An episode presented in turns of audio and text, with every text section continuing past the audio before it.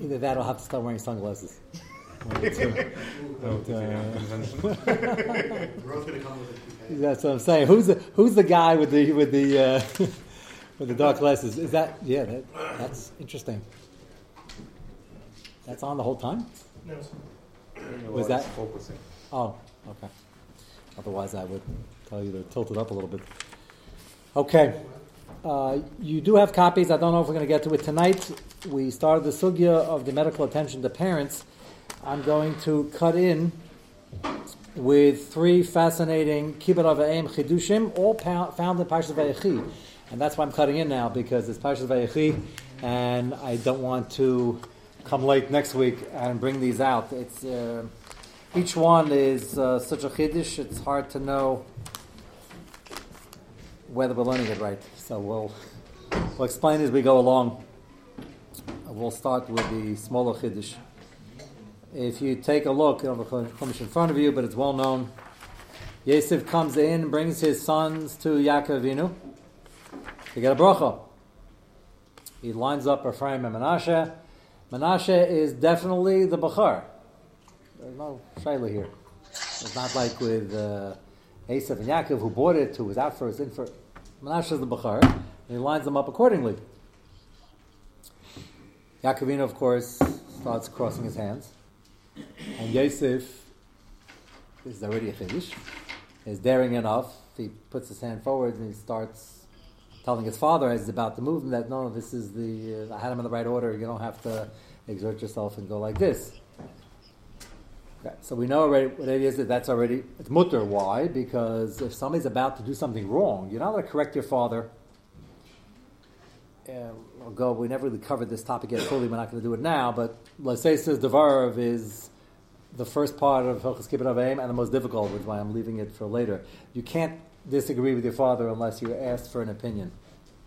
That doesn't go over very well in today's democracy, as you can imagine. But it's a din, and the democracies come and go. And Teres Moshe stays the same. With that said, we use our power of Mechila to try to look the other way, and, and you don't have to hear everything and see everything in life. And with today's feeling of I have rights and I have opinions, so you have to you have to give a little. You have to give everything.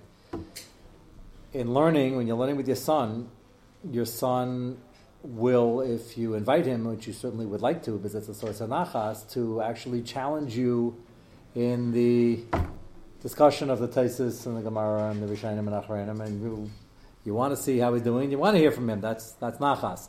With that said, uh, you have to make sure that it's being done in the proper way. And the father's a charusa, but not exactly the same as the charusa in yeshiva, because if you remember from yeshiva, sometimes the charusa started getting stenders thrown at him and uh, called all sorts of names, and uh, which I'm not saying is uh, is the right way to go necessarily, but um, you know that's more common with friends. You got to be more careful with parents, and if that starts getting out of hand, you say, I appreciate you're a Slavitz for learning, but um, to tell your father that that's the most ridiculously insane shot in places I ever heard would be a little bit out of line. Aryeh did not do that. But don't worry about I'm not, uh, I'm not referring to anything in particular. So the one it's an achas, at least he has an opinion of Taisis, but it has to be within reason. If something is being done wrong, and it's happening as you're standing there, and you have to say something, then you have to say something in the most respectful way possible. That's what's going on over here. Yosef, brachas here are very powerful. As a matter of fact, all these parashas are all about the brachas. Esav knew how powerful they were. Yaakov knew how powerful they were. Yosef knows how powerful they are, and you almost can't undo it. That's why when Esav came, he said, "It's not fair. I want to do it." And Yaakov said, "I gave it the uh, I gave it all away. Well, what do you want me to do?" Done. So Yosef has to do something fast, if he's right. So he says something on the spot. He says, "No, ta, it's it's the other, it's the other way around." And then Yaakov Avinu gives his famous answer, which has to be repeated often. You got to know again. You got to know your kids, and you got to know where you can get away with this. But yadaiti beni yadaiti. That means I know, and I know what you know, and I know what you don't know. I know, and you know everything's under control. So Yosef is not faulted for trying because if something's being done incorrectly, it's a problem halacha mavran achal almost, and and you don't want the wrong person to get the bracha. And Yaakovina was uh, was in the physical sense not seeing very well, and they thought there was an issue. And Yaakov Avinu said Yedati bin Yedati, and Yosef stepped back as difficult as it was, which also was inspiring for the Kibbutz of Em Sugya. Yosef had a very strong opinion on the matter. That's why he spoke up. And afterwards, I'm not sure he fully understood. I'm going to explain right now what I think the Havmin and the Maskan is. But the fact that he did understand, didn't understand, process it, didn't process it, his father told him, Yadati bin Yadati, you step back. The only, your obligation is to bring it up. If he says, no, it's not what it looks like, and this is mutter over here, or this is a mitzvah, then you step back. What was the Avmin and what was the Maskana?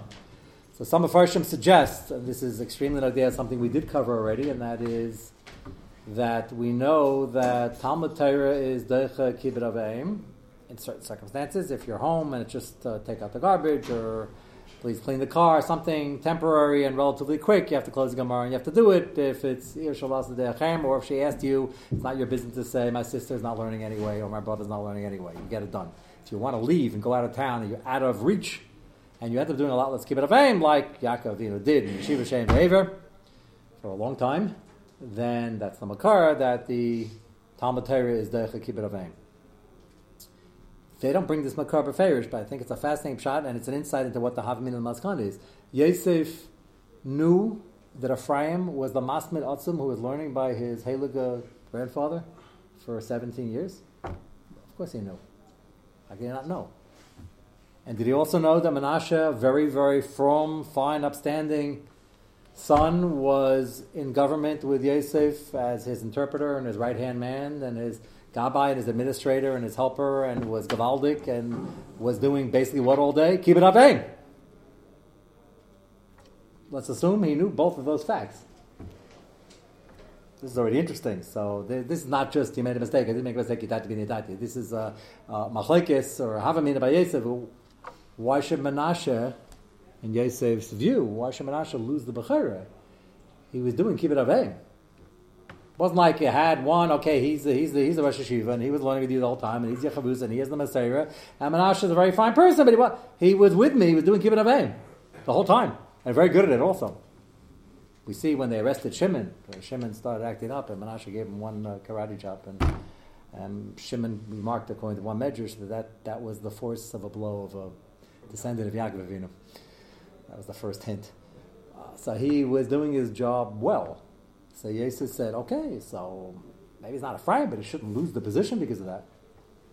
And the chiddush of Yaakovina was no, Talmud Torah is Decha Kibbut and Ephraim still gets the first position. The chiddush. That's what's l'chari. That's the pashut what's going on over here. So that's chiddush number one. That doesn't mean you have children you're dealing with. You got to make sure, on the one hand, to if it's yours to give out, we're not Yaakovinos, so we don't always give out jobs in life to our children. But to the extent that you're helping them get set up, you have to know chanachana bidarga, you have to know what to cut out for, and you got to know where to put who and what circumstance.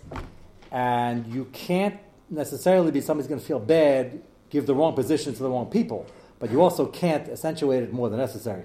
And Yaakov is not trying to do that. He just that now's now's the time. I'm giving the brachas. What do do? It's, it's either or. I can't. Uh, you can't sugarcoat this that it wasn't a punishment. And, and Menashe, and he said Menashe is going to be a, a god also, and he's going to have tremendous nachas, and it was all true. But the Maisa, Ephraim got it.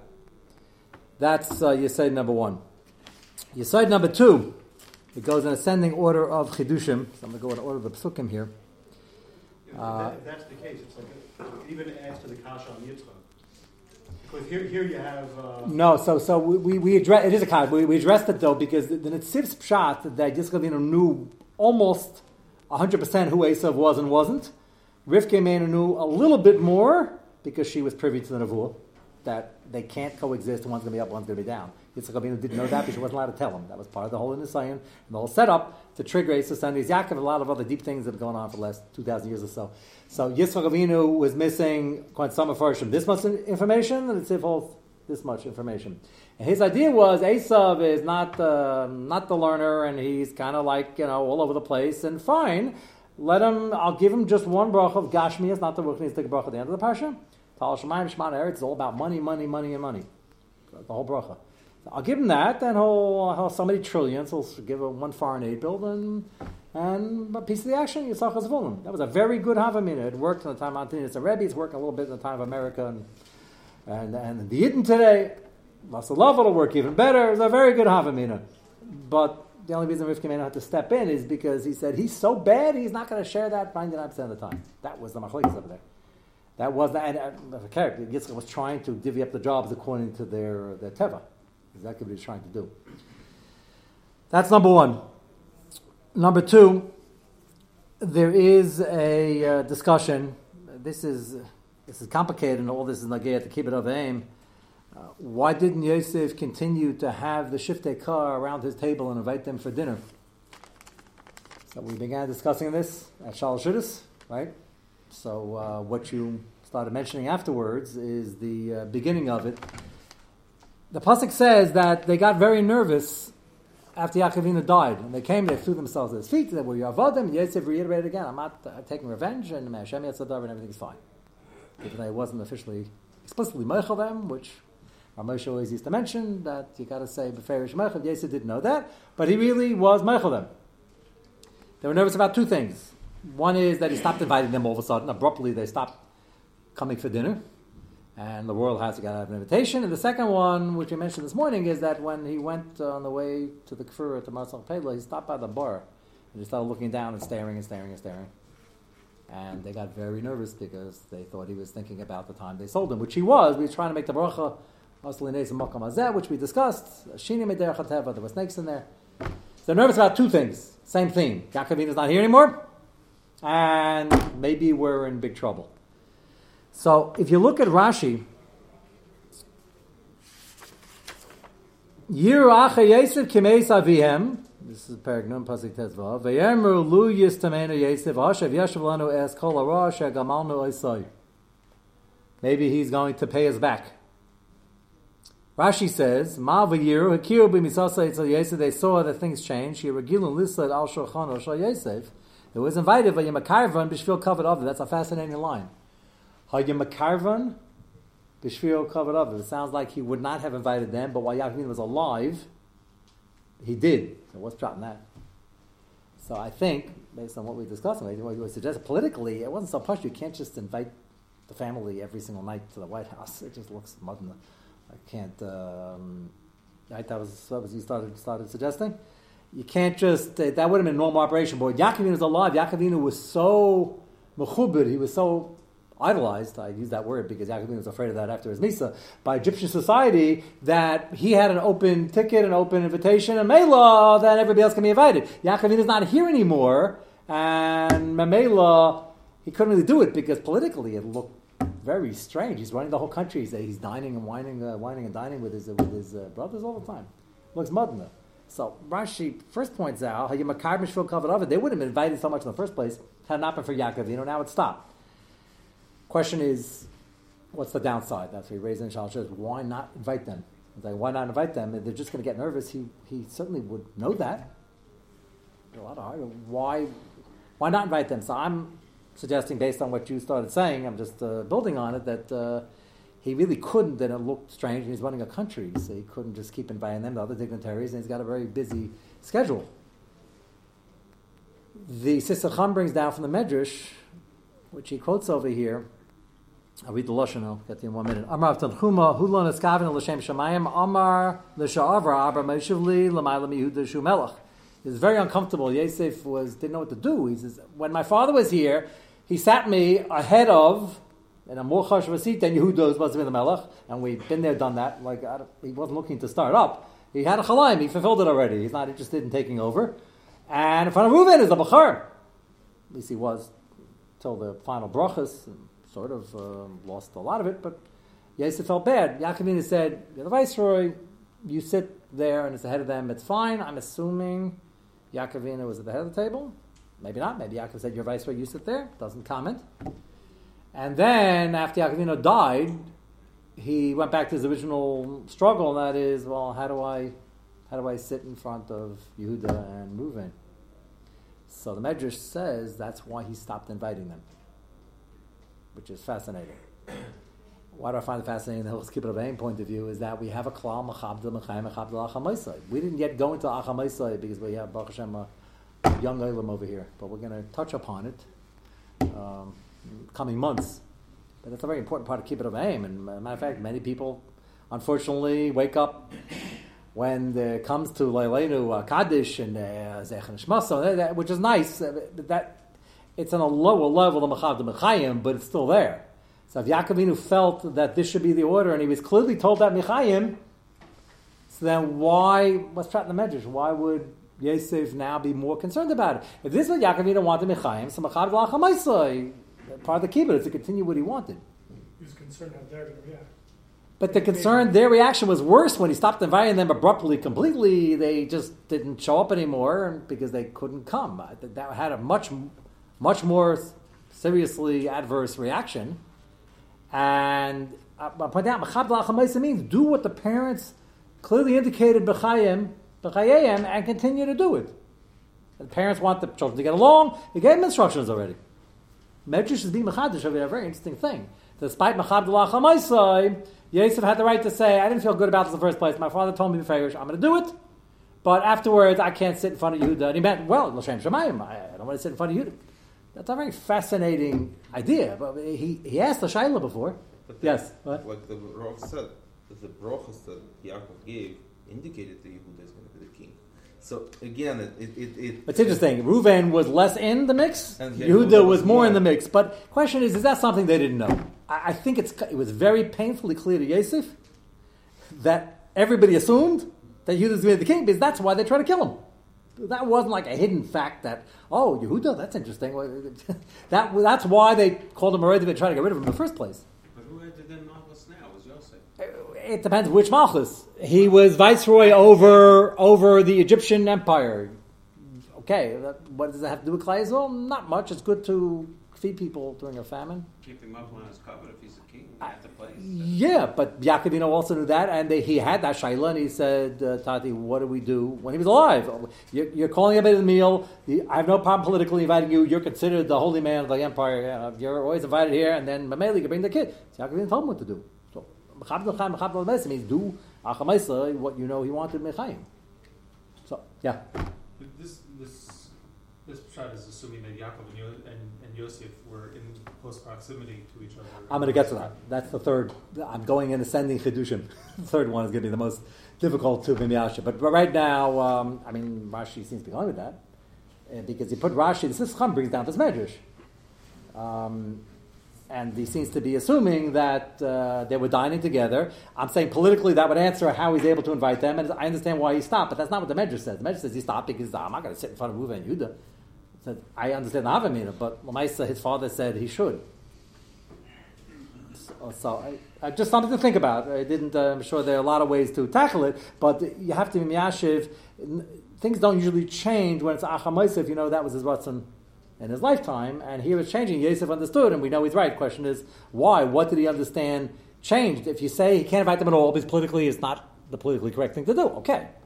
But that's not exactly what the Medrash says. So that's, uh, that's Kiddush number two. Uh, Kiddush number three, which you started alluding to, is the most mysterious thing in the whole Parashat Vayechi, and that is, uh, did Yaakovinu ever find out that they sold him? Now, most people ask that question. Have You ever thought about it before? They say, uh, how can you not find out? Not Rashi certainly insinuates that. Teref Ben Elisa, when he gave the bracha Yehuda, he was saying, it's good thing you didn't kill him and you held yourself back at the last, assuming that that's what happened. It's hard to know for sure because it was, the bracha was said, Baruch HaKadosh, it might have been a reference, but sounds like Rashi holds like that, and there clearly other Rishonim that say he never found out. How can he not find out? So one avenue is that he asked, and Yosef said, I finally figured out what the misunderstanding was. I was kidnapped by some Arab Bedouins, a very believable story, unfortunately, Leilenu.